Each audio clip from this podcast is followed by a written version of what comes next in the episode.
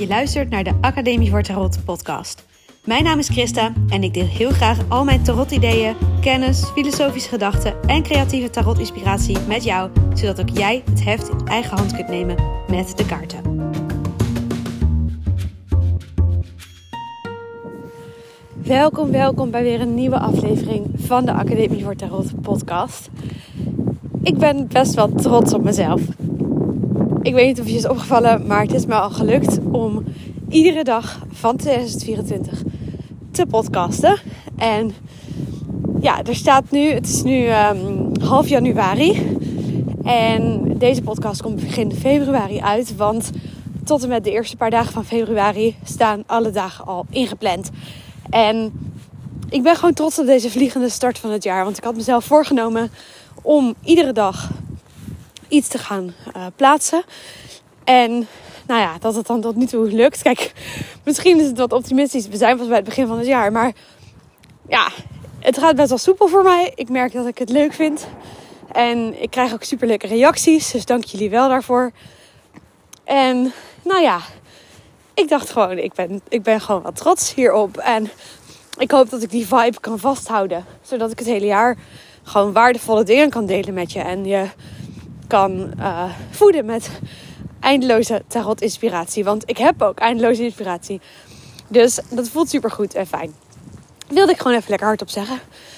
Uh, dus ik ben aan het wandelen um, met mijn kindje in de draagdoek. Dus uh, misschien klink ik een beetje buiten adem. Ik zal even iets rustiger gaan lopen. Ik hou altijd wel van een beetje stevige pas erin houden. En niet zo lopen shocken of zo. Maar als ik ondertussen ook aan het praten ben, is dat misschien niet het allerhandigst. Ik was dus heel even aan het nadenken over trots zijn. En toen dacht ik aan de negen kaarten in de tarot. Ik dacht eerst aan de negen van Kelken. De negen van Kelken is duidelijk een trotse kaart. Daarop zie je iemand die uh, met zijn benen wijd en zijn armen over elkaar zit hij voor een verzameling van kelken. En het is alsof hij je aankijkt en zegt: Kijk eens, dit heb ik toch maar mooi voor elkaar gebokst. Dus die kaart is duidelijk trots. Toen dacht ik, de negen van pentakels is ook trots. Die staat in een prachtige tuin. Dat is een vrouw met een, met een jurk aan, met een vogel in de hand. Ze staat in een tuin en ook zij ziet eigenlijk om zich heen datgene waar ze trots op kan zijn. Kijk eens wat er is gegroeid en hoe mooi ik het hier heb. Is ja, een kant van die twee kaarten is dus heel duidelijk trots. En toen zag ik ineens ook de negen van staven voor me. Daar zie je een man die uh, ja, op één stok geleund staat.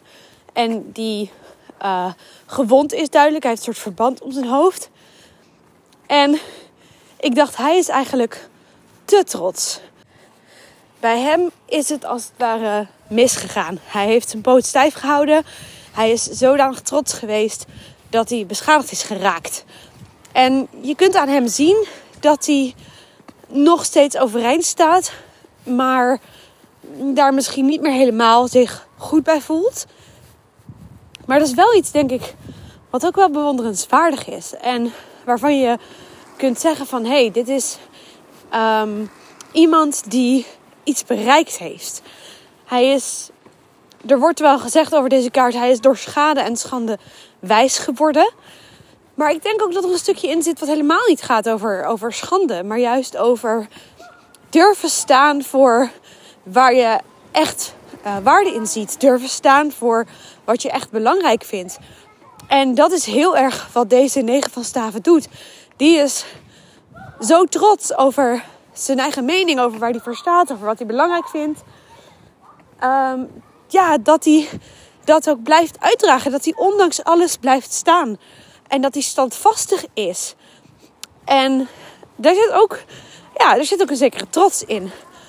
Dus ik vond het wel tof dat ik dacht: hé, hey, het woord trots bij die negen kaarten, dat komt in elk geval bij die drie best wel heel mooi tot uiting. Nou, dan ga je vervolgens naar de zwaardekaarten. Dan kijk ik, hé, hey, zie ik daar ook trots in de negen van zwaarden? En dan is het ineens een stukje lastiger. Want je ziet daar iemand rechtop in bed zitten met de handen voor het gezicht. Negen zwaarden erboven. En deze persoon is heel duidelijk, uh, ja, niet happy. Uh, laten we het zo stellen. deze persoon kan even niet zien wat er allemaal wel niet is om trots op te zijn. En dat is heel erg wat je ziet in die afbeelding. Tegelijkertijd, als je meer vanuit kennis van de, het systeem van het tarot kijkt en je, je benadert ehm, de kaarten vanuit de kernwoorden rondom de elementen en de getallen, dan is die 9 van zwaarden wel degelijk eentje die gaat over trots op het gebied van kennis. Kun jij trots zijn op wat je allemaal weet? Kun jij de kennis die je opdoet uh, zien? Kun jij eigenlijk, um, ja, kun jij eigenlijk wel zien hoeveel kennis je wel niet hebt? Dus als je die kaart puur pakt vanuit het denken en vanuit de zwaarden gaan over denkkracht en die kracht ook daadwerkelijk gebruiken, dan zien we daar ineens een heel andere kant van die kaart tevoorschijn komen, die je dus niet zozeer ziet op de afbeelding.